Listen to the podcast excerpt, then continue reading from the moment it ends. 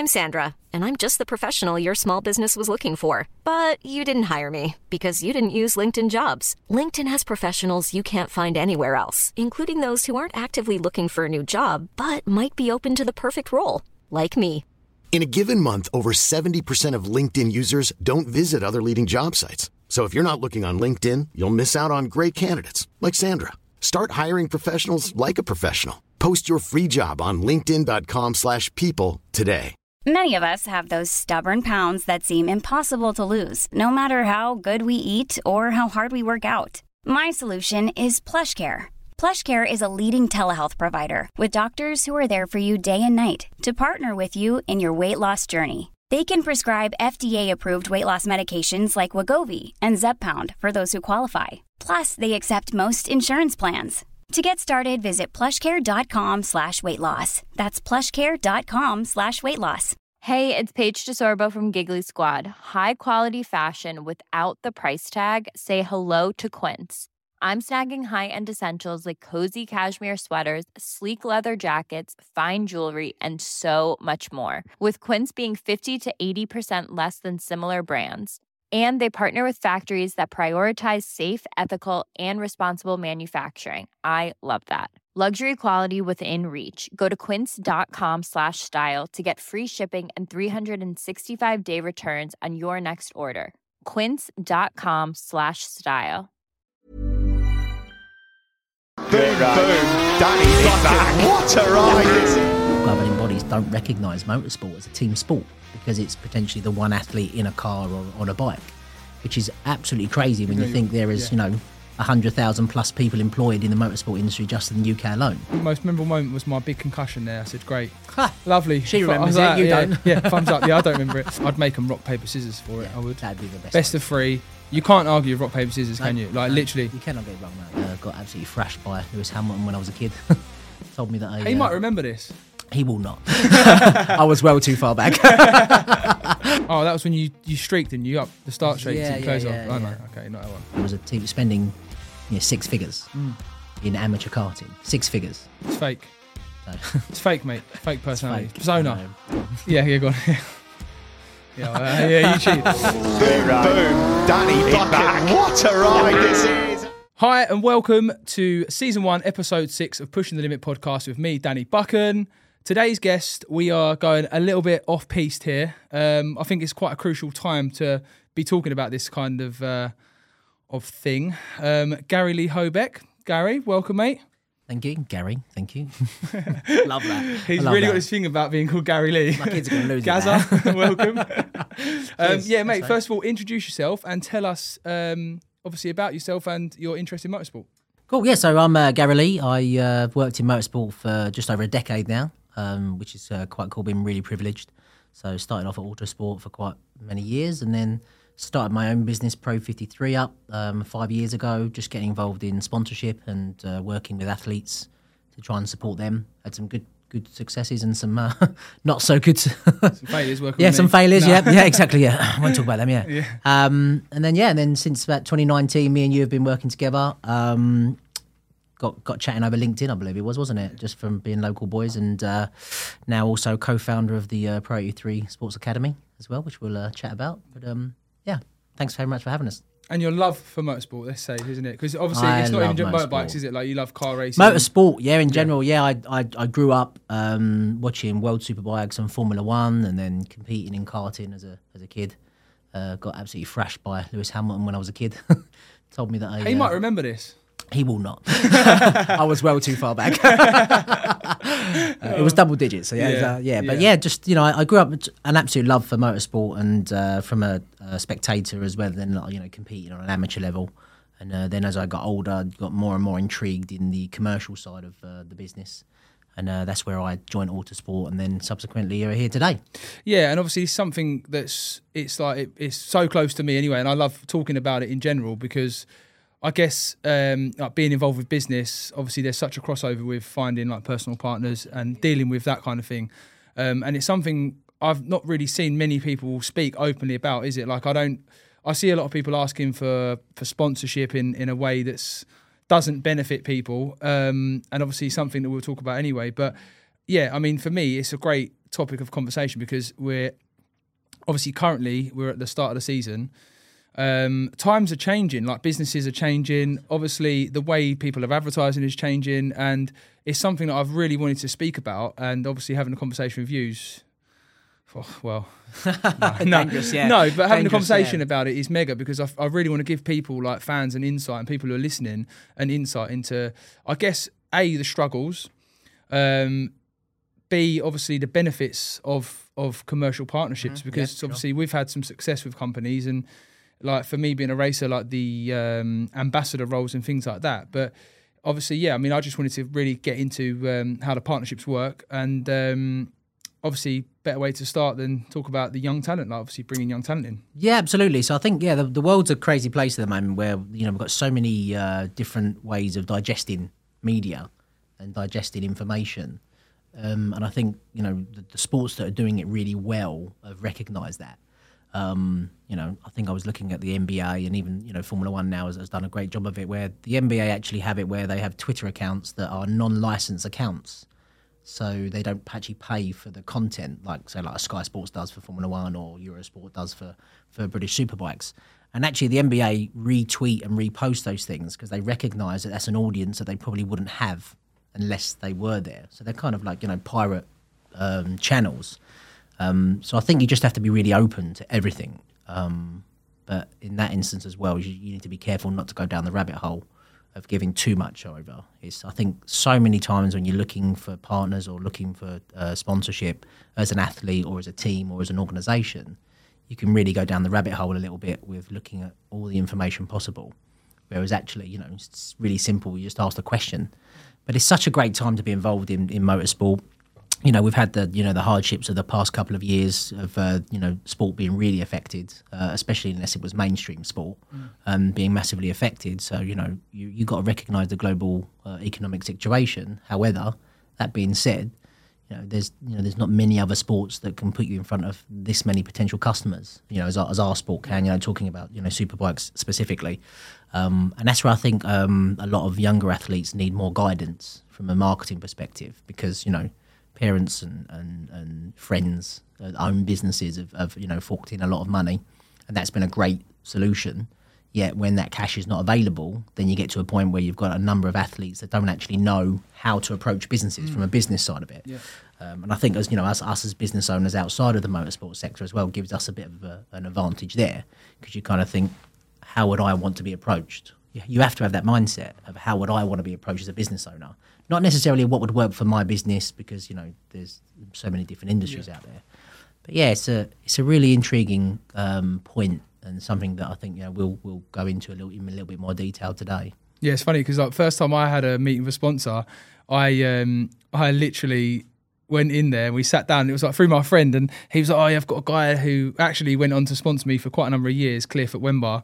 Um, and... Yeah, I, I went in there and he was like, all right, then how much do you want them? And obviously, like, up until that point, me and my dad had, well, my dad had, had been quite lucky with business. Well, I wouldn't say lucky. He's put a lot of time and effort in. I hate saying that word lucky. He grafted and, and put a lot of time and effort in. And I was probably lucky enough to, to have his support. Um, and yeah, Cliff was like, how much do you want them? And me and my dad was like, uh, mm. uh, uh, we've never asked for money before. We don't All really know. But at that point, we was paying for... Um, we was paying for our expenses to race. And obviously, as you go on in your career, like obviously I'm a paid motorcycle racer now, but still I have a lot of outgoings in terms of, yeah, of what it costs to go racing. And there's a lot of things you have to pay for as a motorbike racer to go racing. Mm. Um, and I think the higher level you get, obviously the more things have to cost in terms of like what you do, your training and, and all the little benefits and the extras you get. But yeah, I mean, I, I totally get like, it's so different. Like obviously, I've got this as a topic to talk about on my notes. Um, but like, like starting a kid off at grassroots racing, like it's really, it's a really horrible thing. But when someone says to me, like, "What do I need to go motorbike racing?" Mm. You genuinely need to have, whether it's parents with with good budget or somebody around you that's going to help you, because in our sport, it's so expensive. Like when you're in the yeah. grassroots racing, if you crash a bike, if you write a bike off, it can be fifteen thousand pound, can't it? And you're like. Most families who have other kids, they can't just pay. They just can't afford to just pull fifteen grand out. Yeah, if they're uh, if they've got like normal jobs and hmm. and they're doing all they can, is it? It's like yeah, it's, it's such a tricky one because it's and as much as this sport is an amazing sport, hmm. and you know, and, and anything we talk about today, I want to you know really really push that. But um, very, very different from other grassroots sports and any other sport. Um, you know, we've talked about it at length, the difference between a couple of hundred pounds to register for a football club, yeah. say for a child, to ten, fifteen thousand pounds to make an entry into motorcycle racing or karting. I remember I remember being in my um, early teens and um, a team that I was racing against. And, you know, bearing in mind we were just a, you know, dad and son and a mechanic um, karting. And there was a team spending, you know, six figures mm. in amateur karting, six figures, you know, because, you know, they wanted to be the next Michael Schumacher at the time or, you know, uh, Mika Hakkinen, et cetera, but, um, or Lewis Hamilton even now. But yeah, it's so different, and that's where it, you know, it pains me a bit because I think that that, that turns away a lot of potential athletes and a, a lot of people, the next generation. Um, but fundamentally, that needs to filter down from, you know, organisations, not not necessarily just championships and teams, but actually, you know, like U K sport. Yeah, you know, I've had a number of conversations, and and unfortunately, a number of governing bodies don't recognise motorsport as a team sport because it's potentially the one athlete in a car or on a bike, which is absolutely crazy when you think there is, yeah. you know, one hundred thousand plus people employed in the motorsport industry just in the U K alone. Yeah, like my team's ten people, let's say, straight away, like they mm. go every weekend guaranteed. It's yeah. a team sport, isn't it? Like it obviously it you're really out is. there on your own as such, racing bikes, and if you crash, you crash, but you're still a team. You can't do it without having a team, mm. can you? Yeah, you know, you look at all, you know, the, the you know, MotoGP, Formula One, those sides of it, you know, they have thousands of people working yeah. for them. You know, across them, and you know, and um, you know, majority of them, in terms of, you know, from a car perspective, are based in the U K. Yeah. So that that's something which needs to change, you know, and, and I'm all for, you know, being part of that or supporting anyone who wants to do that to try to get it to recognise, because there is so much funding and so much available to sports from a young um, athlete perspective of pushing, you know, increasing the audience of the sport as well. There are so many great things that are being done. Yeah. But just unfortunately at the moment, as we stand here now, is that motorsport isn't um, included in that. Yeah, but. yeah, it's difficult. I mean, like, I was lucky that when I was younger, I was club racing, and obviously, again, it was costing a lot of money. Um, and then I went and uh, somebody said, oh, go and have a chat with Nick Morgan, because he kind of will be able to sort of give you a bit of an honest advice uh, about where you should maybe go with your career. Yeah. And with that conversation, I had two options, and, and Nick gave me a chance to run out of his garage, and Um, Nick was kind of the one who I would say I credit for my career. Obviously, I had to ride the bike, but Nick was the person that gave me that that opportunity. And without that, like, now there seems to be a lot more people. Like, obviously, you've got the M L A V Academy, you've got the Pro eighty-three Academy. We've got a few academies around now that are kind of trying to push the young talent, which I think it needs. But ultimately, I think, like, it's clear as well, like, I want to be clear that we're not criticising the sport here and slagging it off. Absolutely like we're just talking, no. and I would love to be proactive in helping, obviously, the younger generation. But it's it'd be great if we could have, like, if there was some sort of governing body that just put, like, a funding in place. Like how I see the kids in Spain, they they come after school. When you're at Cartagena spinning laps, you come in after school, you can see them there in a little school uniform. They come off, they get off their uniform, they put on their levers, they go out and they ride mini motors till the sun comes down, they have some food, go home. And it's they, they push it so much out there. And I know that health and safety laws are probably a little bit different, but they, they just push and push the, the younger talent. And it's clear to see that when you look at, like, the MotoGP grid, like whether it's Moto three, Moto two or MotoGP, mm-hmm. it's, it's quite clear to see, like, a lot of them are Spanish, Italian um, and the rest of it. And I think it's such a... Um, I mean, obviously, if you wanted to let your son or daughter ride at, at three or four years old, that's fine. I get that. I wouldn't let Brody ride a bike. He's two now. He'd be too loose. He'd be, He'd be so full loose. gas, mate. Full gas or no gas.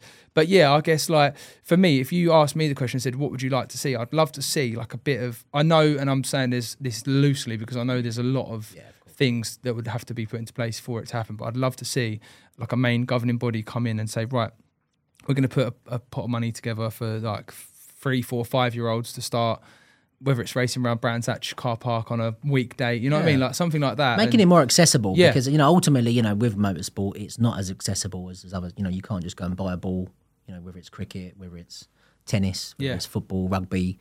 You know, these are very accessible sports and, you know, um, participant sports, yeah. you know, high-level participant sports.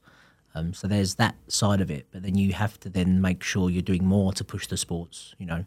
And, you know, we could even go broader and say not, you know, we're speaking specifically about motorsport at the yeah. moment. But there are a number of sports which are not as accessible as they should be. Mm. It's easy for us to sit here and say that because we're not the ones having to put the money into it. Yeah, exactly. Um, however, when there are a number of, you know, grants available and funding available for things such as what we're doing, Um, it's, you know, I'd really love to see that as well. That, you know, just to try and get it, you know, more, you know, I've done a couple of talks in schools where talking to people about how you can get involved in motorsport, you know, and, you know, I'm I'm a perfect example, and, you know, you are as well. And, you know, you take a lot of other athletes or people that wanted to be an athlete that either couldn't make it or didn't have the money.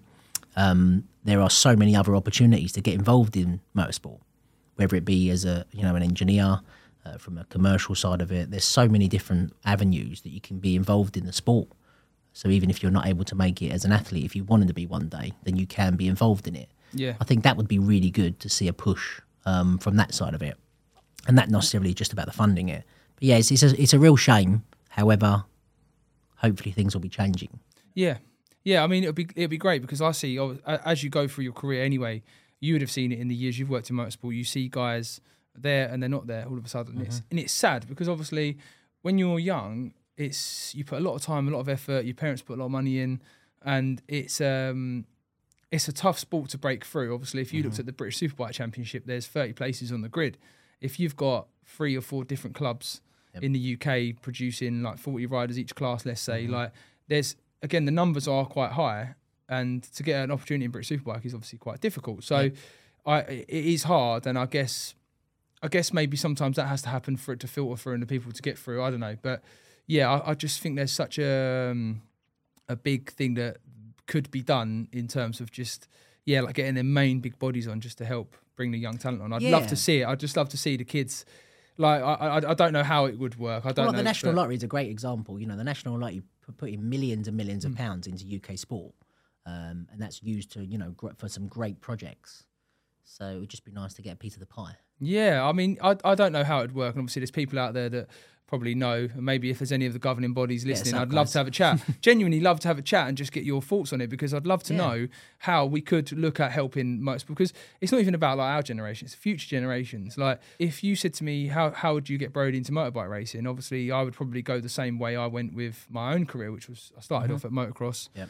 But even that, like, it cost a fortune. Like, we was riding all, all, every weekend, and well, I, I put it to you that imagine, imagine if both of your children or both of my children wanted to get involved in motorsport. Yeah, it would come to a point um, for most families of, you know, you'd have to choose one or none. I'd make them rock paper scissors for it. Yeah, I would. That'd be the best. Best of three. You can't argue with rock paper scissors, no, can you? Like, no, literally, you cannot get it wrong. That it's li- you can't get it wrong. Yeah, go on. yeah, yeah, go on. yeah, uh, yeah, you cheat. But yeah, it's it's such a it, and, it, and it's such a, a, a part of me that just wants to give something back to the sport in that way. Just obviously bringing the young talent through, and that's where the Pro eighty-three Academy come from. Yeah, absolutely. Yeah, I think that's and that's the important thing, not just to talk about it, to actually yeah. you know make action, you know take action, and, and look at how we can do things to support that. You yeah. mentioned there are a couple of other opportunities as well that are done. I think that, you know, the um, blueprint comes from the V R forty-six Academy. Definitely. From, for how that, you know, obviously there's a, a significant backing for that, but it just goes to show you the fact that, you know, Pecco won the MotoGP world title last year. You know, in that short span of time, they've been able to produce a world champion. Yeah. Or, or multiple world and champions. And multiple, yeah, because obviously they've had, like, the yep. other guys, Moto two, Moto three. Moto two, Moto three, yeah, exactly. And that's brilliant. You know, and that is the real blueprint of actually what can be achieved when the money's used correctly and in the right way. And I think that's where, from the Pro eighty-three side of it, you know, me and you come together and, you know, was like, okay, you know, I think that we can collectively between us from a commercial as well as from an athlete's perspective, look at how we can support the next generation and future generations. Yeah. You know, as little as it can, you know, may be, or as large as it may be, you know, there is definitely something which we can do for them to put, you know, an arm around their, you know, shoulder. Um, and also from a commercial side of it, you know, promote them and give them that availability from funding so they can actually compete. And that's how Pro eighty-three Academy was born, exactly, wasn't it? Yeah. It was obviously, we just thought, well, we need to maybe try and do something and put back into the uh, into the ether mm. of uh, of motorbike racing. And it was um, and it was that, weren't it? It was like, yeah, yeah. let's let's go with it. Let's if let's we can help two or three riders, yeah. you know, a year where we're able to uh, find investment for them from, you know, commercial partners that either believe in the journey and believe in what we're doing, but also see the commercial value of it. So, you know, as a business, they can see how being part of something like this not only is sort of a goodwill factor for them, but also as well from a marketing perspective, show how then they can use that to communicate with potential customers. Yeah, I think that's the real key thing. You know, that goes back to your point about, you know, lobbying for, for money. Um, where, you know, athletes asking for money as opposed to showing businesses the real value and actual values, you know, because the, the value's mad. Like when I when I talk to potential sponsors about getting on board with me, or whether we're talking about ambassador roles and things like that, like you could list like five or six things straight away, but the list is endless. Like you could, there's mm-hmm. so much you can do for companies in terms of and in terms of the marketing side of things and how much value they get. Like that's something I wanted to speak to you about, but we'll we'll finish. Obviously, I love love talking about the academy, but. Um, So the basis of the academy is obviously we're helping the guys. Uh, obviously, I've got the experience with the racing side, the training side, everything like that. You've yep. got the experience of the commercial side of things, and it's mad, isn't it? Like we've got obviously three riders in that, mm-hmm. and it's exciting, isn't it? Like watching them yeah, grow. Yeah, it's it's brilliant because we're able to educate them slightly, I think, and show them the importance of how the on track and off track really come hand in hand. You know, I think that there's, you know, I won't say names, but you know. You know, people won't take offence to saying that there are some athletes that have made it across all sports where what they do off of the field, big part of track, it, yeah. has probably outweighed what they should have probably achieved in the game. Yeah, you know, whether it be you know football, rugby, tennis, or or motorsport, because of the you know, I think that you know there's a real you know they talk about how people change the game. You know, like Rossi changed the game, Michael Schumacher changed the game. You know, when they came into motorsport because of the way they took fitness seriously, or, you know, in Mark Marquez. You know, you always get that next generation, yeah. but it's not necessarily just what they do on track. It's all of the thousands and thousands of hours away from it. But also then being able to place themselves commercially. You know, I was thinking of it from a business side of it. If you're an athlete and you've got, say, you know, across the whole of the B S B, let's, you know, just say there's one hundred fifty riders yeah. mm-hmm. across the main sort of three Um, I have categories. To be in full flow to get my quick maths yeah. going, mate. Do you know what I mean? So I'm not in full flow. What would, not on a bike. You've got to give a business the reason why they should be partnering with you to communicate with the same audience that other one hundred forty-nine can give you, for yeah. instance. Yeah, as a, you know, just using it as a nice round that, figure. Yeah. So and that's where I think, from my side of it, having been a fan of motorsport, but also in a business perspective, are able to, you know, educate the, the riders and their families as well, because they play a massive part in this, you know, not necessarily just from a funding perspective, but with the younger riders in supporting them, showing them the difference between asking for money and showing someone a good partnership stroke ambassador opportunity. And then, you know, from, from your side of it, you've been able to show um, our riders what it takes from an off-field perspective as an athlete. You know, I think we're quite good. You know, we've we've you know we've been fortunate that we've picked a great bunch of lads yeah. that uh, do take it seriously and do want to make it to the top, and they really listen well, and they've taken that all on board. And I think you can know, just see from from what Zach's done in the past year after his you know accident, how he's come back and how he you know applied himself. That's been amazing yeah. to see. It's been know. a hard journey, but he's done really well. Yeah, really difficult. But so and, that, and, that, and that's the instant. Yeah, that's the, the the blueprint of the our academy. Is you know, is we you know if we can help them. Put themselves in a right commercial side of it, but also as well perform on track. I think that's a big part. The off-track part is so big because on track, it's very clear goal. You want to win. You want to beat yeah. everyone. If you're not first, you're last. Yeah, if you're not first, you're last.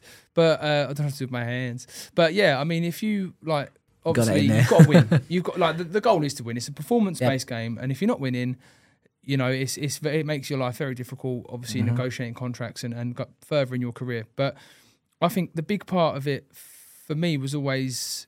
If if I if I can do a good job on track, if I can be approachable, mm-hmm. um, always ground, always level-headed, always grounded. Like my, my dad probably done a good job with keeping me grounded, um, and I think that has played a big part in, yeah, in my absolutely. career. You know, yeah. like, and I'd like to think that when my career is finished, I'd still like to have an involvement in motorsport, and I'd be lucky enough to maybe work with some companies in that motorsport arena because of how I've been. And but I think the off-track part is so big because, like you say, like. talking to sponsors, talking to partners, talking to other people, like you have to kind of leave everything on the track. And I know it's so hard, like obviously to, yeah. when you're young as well, like even when you're older, like obviously I'm twenty-nine now, but even yeah, if you have well a bad old. race, well old. But if you have a bad race, you kind of go, oh man, I don't really want to talk to anyone. I want to just sit in here on my own. You know, I want to shut myself off to the world. But one thing that we make quite clear to the boys is, listen, it's fine. Like you have to have bad weekends to learn. And obviously failure is part of learning anyway. Yep. And I'm not going to preach because there's a lot, a lot of that on Instagram in a minute, but you have to fail to move forward. Like I, I think I've said this in a previous podcast about Michael Jordan said, like obviously he took like, let's say he missed ten thousand shots. Like that's mm. how he became so good because he took... don't remember the shots you've missed. No. Like if you, if you know, I think a mistake's worthwhile if you learn from it. Yeah. Yeah. And I think that's the biggest sort of thing for me. Like if there's any guys listening now that are like, what's the, what's the number one take home from this is like obviously failure is is part of it, and you've got to fail to to understand your, your successes. There's a real stigma around failure as well, from from a, a commercial side and a personal side of it. There really Definitely. Is. But I think you've got to don't accept failure, but just make sure you learn from it. You know, I've failed massively with some of the things I've worked on. Yeah. Right? Um, yeah, as long as you can learn from it and move forward, then it's a good thing. There's a book I read, actually, because I can read probably about two pages a day. Questionable. No, I can, I can read. And um, it was it was a, it was actually, this part of the book was about this study that was on the children in the school. And it was like, but they went around the class and was like, right, we've got this test and there's like a really hard test. Like, what am I trying to do? And all, most, most of the kids were like, yeah, I want to do a really hard test. And if they failed, they were saying they took each kid and, and put them in front of the test, and they could not believe the resilience of the kid and, and how much they couldn't care about the failure.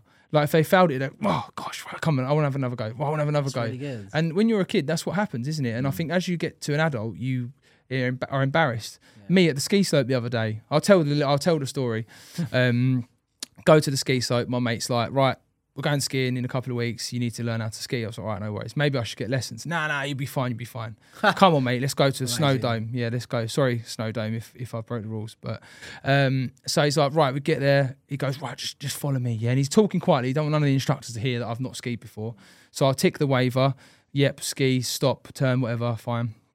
So we go up, uh, we get the skis on. I said, mate, how do I put the skis on? Ah, it's just like your cycling boot, mate. Just clip it in. So I clip him. And I'm like, oh, trying trying to really get a feel for my feet on the snow, yeah. And I'm like, oh, this this ain't great. And uh, he's like, yeah, yeah, just come up the top, come up the top. So anyway, I get this thing between my legs. So I'm going up, and I'm like, oh man, like this is this is terrible. Like I've got to get down from here. So we get up there. I nearly fall off the ski lift as I get to the top. Nearly crash into the wall because I didn't know how to stop. Uh, again, trying to get a feel for it. So I stand up top, and he goes, right, I'm going to go and do a run down there, and uh, just watch me, just watch me, and I'll just freshen myself up, and I'll come up. So I'm up there and I'm looking around at mate and I'm like, yeah, love skiing, mate. Been here loads of times. But snow's mega, it? mate. It's high. I'm right at the top. Right like, at the top. Like two hundred meter run or something like yeah, that? Yeah, probably one hundred meters maybe. I don't know what it is. I'll have to find out the stats. Anyway, I'm up there. Oh, I think, oh, and I'm trying, I'm moving my feet around, and this guy must just be looking at me thinking, you have not skied before, mate. He can tell. But I'm going to let you go down anyway because it'll be hilarious. And um, my mate goes, right, yeah. So he comes back up. And he's like, right, just bend your knees, mate. Yeah, like bend your knees like this and just lean forward, yeah, and just just turn. It's so, so easy. Mate, so I go off this top bit, yeah, and I just pick up speed. I don't know what to do. I start leaning back. Obviously, I'm just picking up more speed. I'm parallel. Smash, I go down, and I'm just, I just think to myself, like, yeah, this oh. is not for me. It took me about fifteen minutes genuinely to get down. Got down, argued with the guy, because I was like, mate, I'm not going back up. He was like, no, no, no. I was like, no, I'm listening. I'm not going back that, up. You that got that video that's going round about the guy who's going up on the uh, ski lift, and he just tags out everyone because he comes off the ski lift. Honestly, You've mate, that that would be you, that would be me next week when I'm out in uh, when I'm out in France. Oh. I can't remember what we were talking about about that. I just needed to get that story in there. Oh, failure! failure I was so it. embarrassed that I was I couldn't. Eat. I wanted the, the snow to melt and just me just fall through the building. I was so mortified, and I was like, mate, like you have to learn.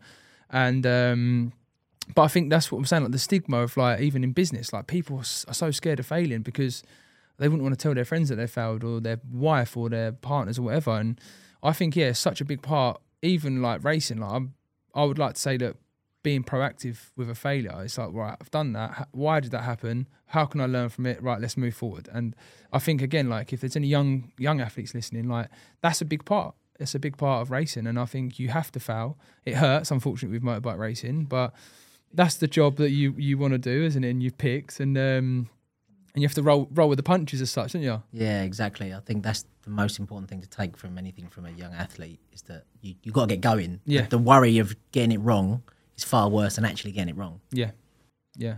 Right. So a question. Um, yes. I wanted to ask you, it's our track review. And if there's any listeners out there, I would like to get some sort of name for it. And I've not been creative enough in naming this. So I've literally just called it track review. Buchan's track review? No, don't know. Need need any listeners, send in your answers because I'd be, uh, I need a name for it. Anyway, this is um, This is quite a funny section because mm. it applies to everybody in, in, in motorsport and racing. Mm. I actually asked Steph the question last night and uh, she gave me some funny answers. What was the answer? It was Oulton Park, and uh, my most memorable moment was my big concussion there. I said, great. Lovely. She remembers it, like, you yeah, don't. Yeah, thumbs up. Yeah, I don't remember it. Um, right, so obviously we're going to start yet. Yeah. What's your yeah. favourite track? Uh, Spa-Francorchamps.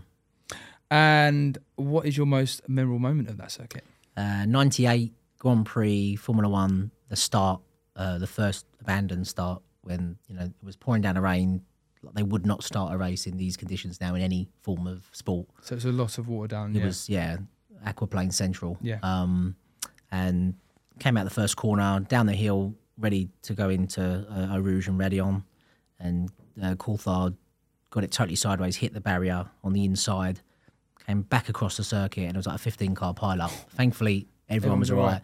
It was before they had the um, tethers that held the wheels on. Wheels were flying into the crowd. It was the most unbelievable thing I've ever seen. The legendary Murray Walker commentating on it as well, which made it even more exciting. I bet, uh, bet Murray was losing it. Yeah, I was like a thirteen-year-old at yeah, home. Yeah, he was, was exciting like, oh, as well, wasn't he?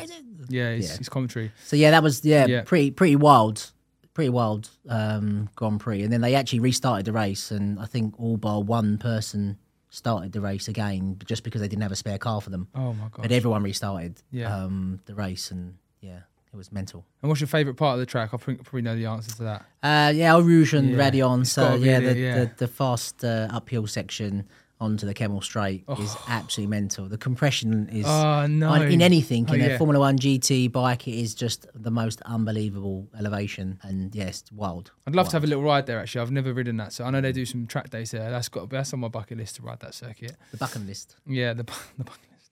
Uh, any tips for any track day riders that go there? What's your tra- track uh, dates? It's all about the exit. The yeah. Kemmel Straight is so, so it's got to so be in long. it. Yes, yeah. yeah, you know you can you know sacrifice entry speed and mid corner speed just because it's the compressions are insane. Going to get you on the simulator in a minute, so I'm, I want to see how good you really are, because you've talked a good game full right gas, now. Full gas. You've talked a good game. So I'm, I'm like a proper, like you know, like a football uh, managers. The best yeah. football managers, not necessarily the best players. yeah. That's so that's the tip then. That's the top that's tip. It, top tip. That's the top tip. All about the exit. Many of us have those stubborn pounds that seem impossible to lose, no matter how good we eat or how hard we work out. My solution is PlushCare. PlushCare is a leading telehealth provider with doctors who are there for you day and night to partner with you in your weight loss journey. They can prescribe F D A-approved weight loss medications like Wegovy and Zepbound for those who qualify. Plus, they accept most insurance plans. To get started, visit plushcare.com slash weight loss. That's plushcare.com slash weight loss. Even when we're on a budget, we still deserve nice things. Quince is a place to scoop up stunning high-end goods for fifty to eighty percent less than similar brands. They have buttery soft cashmere sweaters starting at fifty dollars, luxurious Italian leather bags, and so much more. Plus, Quince only works with factories that use safe, ethical, and responsible manufacturing. Get the high-end goods you'll love without the high price tag with Quince. Go to quince.com slash style for free shipping and three sixty-five day returns. Obviously, like, we're both parents. Yeah. If you was going to get your kids into motorsport racing, where do you be- where do you begin with it? Obviously, there's so many different avenues. I don't want Brody to race motorbikes. Brody, if you listen to this in, like, twelve, thirteen years' mm-hmm. time... I don't want you to race motorbikes. You might already be semi-professional at this point. Um, I'd let Oscar yeah. have a go, just because I know he would be terrible, because he thinks about it. He's, he's a bit of a... thinker. Uh, he's, he's a bit of a shyer when it comes to things like that, like I was as a kid, like a young kid. So I reckon he'd have a go of it and give it up. Mate, how him. I got into it, I literally just got on. I I got My dad bought me a motocross bike. I, I tried various different sports and didn't go on, like, went to football, and my dad's like, why aren't you chasing the ball, mate? I said, because all them are. And he was like, okay, football's not for you then. All right, we'll go go-karting. Went go-karting. Well, if Oscar could give me that answer. Yeah, sure. I was actually just tearing in a straight line. I'd just spin the cart out, and my mum was like, you can't. Same like, as it doesn't, now then. Yeah, basically, but just on two wheels. Uh, and then we went motocross, got a motocross bike, went to a field and just rode round. And um, I was kind of a bit nervous, and my sister jumped on it, flying around, my older sister. And then I was like, right, give me that back. And that is literally where the love of racing come for me, like the motorbikes. And, and then I went done my first race. And I mean, like, for me, like if I was if I was looking at getting my child mm. into it, like we got into it because my dad wasn't very close with his dad when they were younger, mm-hmm. and we he didn't want that with us. So yeah. we got uh, into motorbike racing, obviously have been sort of like inseparable till now. He's yeah. still obviously a big part of my career. And so yeah, pretty much like, every every yeah. every event, uh, fully involved. Such a family event, like even mm. racing now, obviously it's less so family orientated because obviously you've got such an important job to do. You can't really be that way. But when you're in your younger years, it's such a family thing. Like you go away in the motorhome, yeah. you go camping, like you're, you're away. It's like, yeah, like when I look back at the years. Great like, memories. Great memories. Yeah. And I think it's so important for kids as well. It gives kids such a, like I, I had the option of going out with my mates or going racing. And my dad was sort of like, mate, you can't do both. Like if you want to go racing tomorrow, you can't be out till midnight. So what do you want to do? And it taught me so much about who I was and what I wanted to achieve at quite a young age and the pressures of like growing up, you know, like obviously going out, drinking and, and all that kind of thing. And I didn't have any interest in it. And I kind of thank my, although I've had a rough ride with broken bones, as most probably like motorsport athletes in, in motorbike mm. racing, especially. Yeah. But I wouldn't, I would do it all again because what it gave me and what it taught me the life yeah. lesson. So I think, yeah, I think from that side, my, my, thing for any parent would be that first of all their child's got to want to do it. Yeah, like you know, I don't, you know, that goes across any sport. Yeah, really.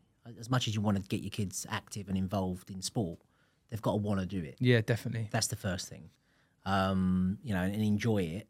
You know, especially in them early years because it becomes so competitive.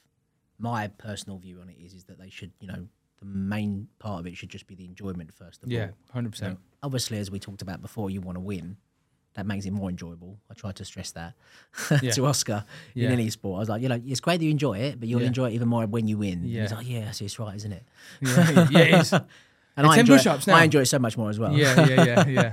So, um, yeah, there's that side of it. And then I think from the uh, taking the emotional side out of it is then just make sure you're, you do enough so you've got a plan.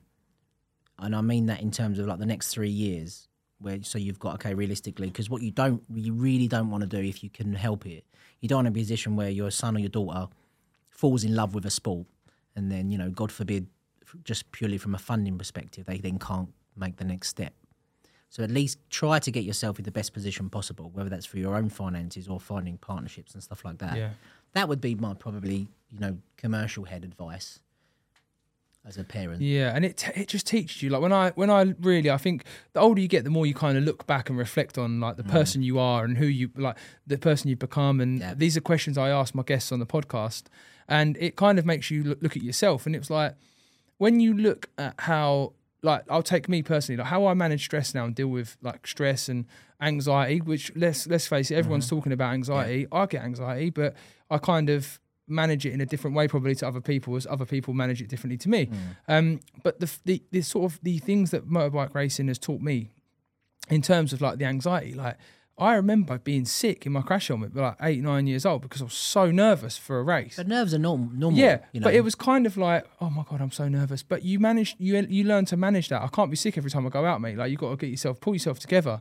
And it was kind of that conversation myself at that age. And I think it's, I'm so thankful to have done what I've done in those years, and I'm so thankful my dad pushed me because it did it has made me the person I am now. And like if there's people out there that are thinking, oh yeah, you know what? I'm thinking about getting my kids into motorsport, obviously it's a very dangerous game, let's not hide away from that fact, but it is such there's there's so many pros to it.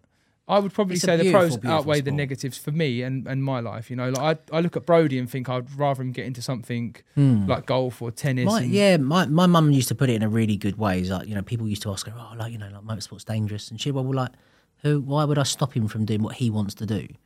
You know that you know you have to you know as much as a, from a parent's perspective, your natural thought is to protect your child, but then also as well you want them. You got to remember you can't live their life for them. Exactly.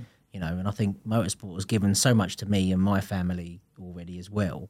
You know, even at such, you know, and you at such a young age as well. And that's amazing seeing, you know, people come in the paddock and you know, you see the same faces. It's such an incestuous business as well. There's so many different places you can go. You just bump into people ten years later. Mm. And funny enough, you're both still involved in the industry. It's a beautiful, you know, like you said, the, the time that you get with family away. Yeah, it's amazing. Whereas you probably wouldn't spend that time together. You'd be doing individual things at a weekend. I think that's a really cool part of motorsport as mm. well. Yeah, and let's let's touch back on, obviously, I said before about um, like being involved in motorsport. Like, why why should companies, like if you if, if a company sat in front of you and said, why why should I be involved with with supporting athletes? Like whether it's British Superbikes, whether it's British touring car, whether it's go-karting, motocross, Like, what would you, what, what's your, because we have this big um, thing on like people go, oh, hello mate, can I have some money? Like, mm. like yeah. it's, there's, there's so many different ways of working together with companies, isn't there? And absolutely. I think if you, if you yeah. own a business, I guess what I'm trying to get out of this is if you own a business and I want to get into motorsport, I don't know where to start, Call but me. yeah, I want to sponsor athletes. Like, what, like how, they, yeah, like why should they? I think from, There's a there's a th- couple of different reasons why businesses should and do get involved in motorsport. There's either the commercial side of it, so they see it as a great tool to promote their business. Um, you know, return of, you'll hear the phrase return of investment, but that's all relative as well. It doesn't necessarily have to mean selling product. So I think motorsport is such an amazing, especially U K motorsport, for instance. I'll give you know a perfect example is that. If you, you look at the uh, League One football, Championship football, the average attendance for a home game is significantly less than what it is for a B S B race. So in terms of audience-wise, you know, the average attendance for a B S B round is over thirty-five thousand people per yeah. event, which is, you know, an amazing captive audience. Yeah, you know, that's not necessarily then even going across from, you know, social media, T V audiences, et cetera, which spans another, you know, good few million people that see it. So from a commercial perspective, there's a huge, huge market of potential customers that they can use motorsport for um, at relatively a cheap price compared to what it would cost you to communicate with that same audience or level of audience in other sports. Generally, you know, yeah. there, there is that. The other side of it as well is to talk, you know, to, to support and help support athletes because it is a very, very different sport to others. Whereas a twenty thousand pounds investment for a business to Uh, a young athlete in another sport would go towards their lifestyle as opposed to a twenty thousand pounds investment in a young athlete looking to make it in motorsport would go to help further in their career. Mm. I think that's a big thing. So if you either want to use it as, you know, you can use it on both sides, to be honest. Some use it for one, some use it for other, some use it for both. But I would say generally that was that would be my two main aspects. One, because of the commercial value it can really give. And secondly, it's actually providing an opportunity for an athlete because we talked about there isn't those government funding. There isn't many opportunities and, and the funding available. And it's a more, so you've got not enough funding and it's a more expensive sport. So there's a huge gap where, you know, commercial businesses can actually help fill that gap. Yeah. And I think it's a great, I think it's a great, um, place to just be and to have a presence in terms of business to business. Like there's a lot of companies there and Absolutely. a lot of successful individuals in their own right that go racing that love it. And I guess for me, like what I always thought when speaking to companies was, I think speaking to the public as an athlete mm-hmm. for a company instead of the company speaking to the general public, I think that being that kind of middleman has always been quite a, a good way of communicating as well to, to different people, whether it's the general public or whether it's other businesses. I think being that sort of middleman, like the, the bridge, if you like, I think that's always been quite a um, quite a good thing. And I've always sort of taken that responsibility of like, oh, I can really sort of push that, like that person's, like I'm an ambassador for that company, they're giving me money, but uh, why shouldn't I give that business yeah. to other people? Because I think it, it, that crossover is such a, such a key thing. Yeah, and I think, yeah, definitely. And I think, yeah, the, the more...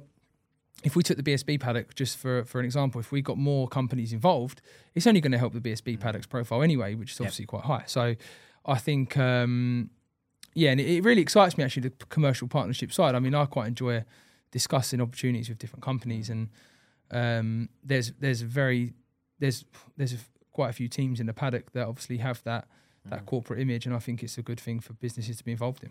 Yeah, absolutely. And I think that's another um, avenue that it gives for businesses. Like you talked about the networking opportunities and, and being involved um, with other businesses, like-minded businesses or totally different businesses to your own, um, because it's such a relaxed environment. It's a competitive environment, but very relaxed in terms of uh, a lot of people that are involved in it enjoy the sport, but also as well, or have become fans of the sport. Um, you'd be very hard pushed to find someone who got involved in, in uh, motorcycle racing Uh, from a commercial side of it and then didn't become a fan. Yeah.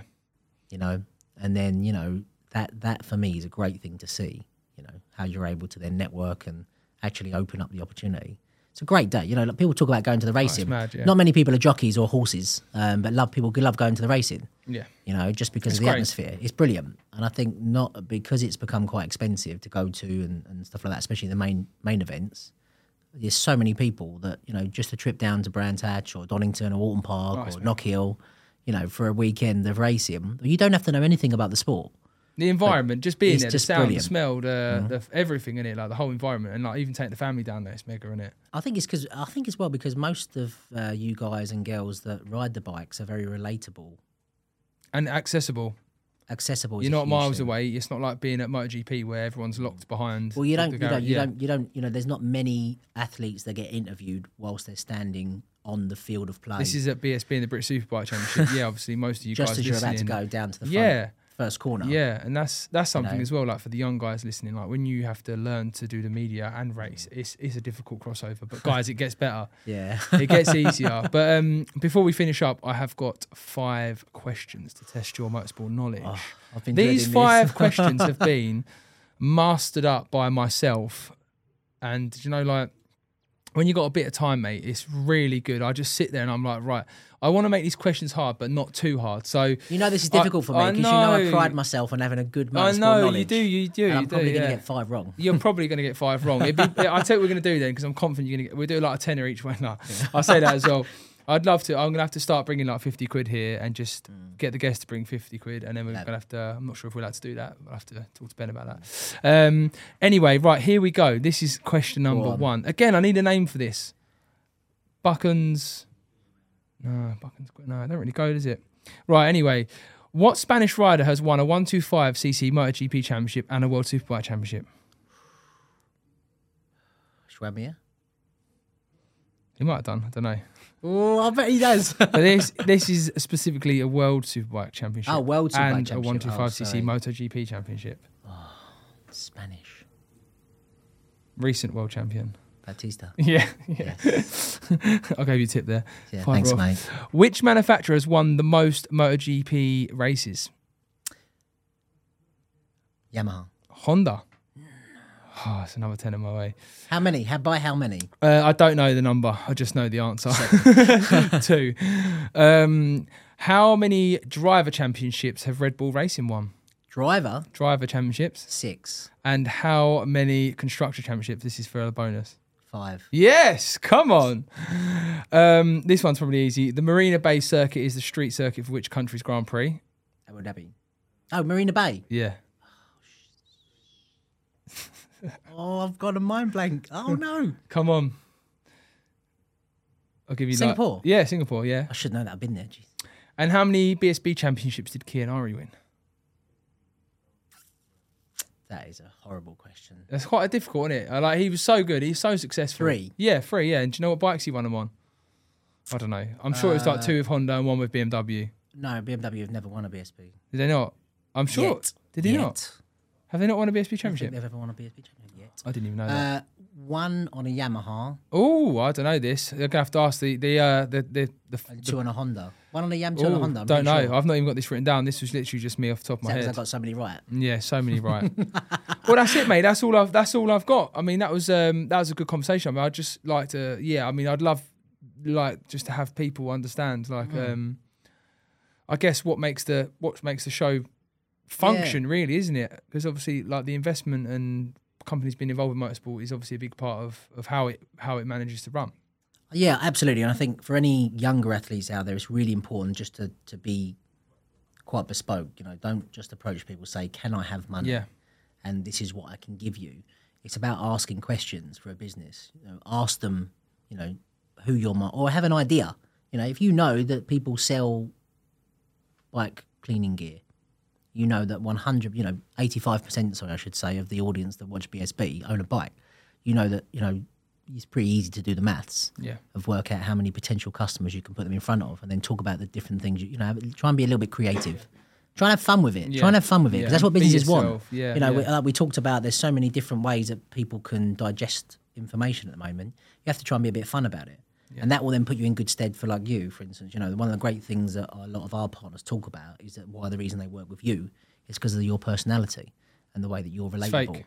It's fake. So. It's fake, mate. Fake personality. Fake. Persona. Just keep it up, though, mate. In twenty yeah? years' time, people are going to say to me, is your persona real? I'm going to say, no, it's fake, mate, the whole thing. Just keep it up for a couple of more years. Yeah, no, nah, it's not. And I think I think uh, uh, something I'm quite passionate about and quite... Um, like, my opinion's quite strong on is be yourself. Like, if you if you are shy and nervous... Don't try and be cocky mm. and funny. Like, be yourself. And I think that's yeah. something that's quite... Because people can see it. Like, you know, there's been various riders over the years that have tried to be really funny on the grid, and you're like, mate, like, it's so forced, like it's embarrassing. Exactly. Like me. And I think you've just got to be yourself. Like, just be yourself. So, yeah. But yeah, I mean, if you're thinking about getting into motorsport, anyone listening, get like, yeah, get yourself along to a B S B race, have a look, get stuck in, because you, I think, you, yeah, I think. Ask people. Yeah, yeah, get along to a B S B race, get along to a club race, yeah. Check out the calendar, we'll see when your next event, local event is. And um, there's a load of play. I think there's, you know, over five thousand motorsport events happen in the U K yeah. a year. So there's enough opportunity for people to go along to stuff. Mm. So yeah, get involved, guys. Thanks for coming on, mate. That is the Thanks end. Thanks for having us. Cheers. Thank you for tuning in to this episode of Pushing the Limit podcast. Obviously, keep an eye on the socials for next week's guest, and hope you enjoyed it.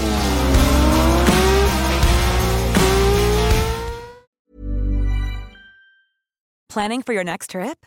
Elevate your travel style with Quince. Quince has all the jet-setting essentials you'll want for your next getaway, like European linen, premium luggage options, buttery soft Italian leather bags, and so much more. And it's all priced at fifty to eighty percent less than similar brands.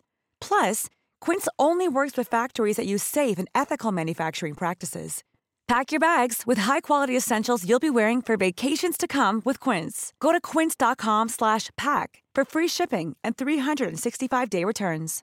Imagine the softest sheets you've ever felt. Now imagine them getting even softer over time. That's what you'll feel with Bowl and Branch's organic cotton sheets. In a recent customer survey, ninety-six percent replied that Bowl and Branch sheets get softer with every wash. Start getting your best night's sleep in these sheets that get softer and softer for years to come. Try their sheets with a thirty night guarantee. Plus, get fifteen percent off your first order at bowl and branch dot com. Code BUTTERY. Exclusions apply. See site for details.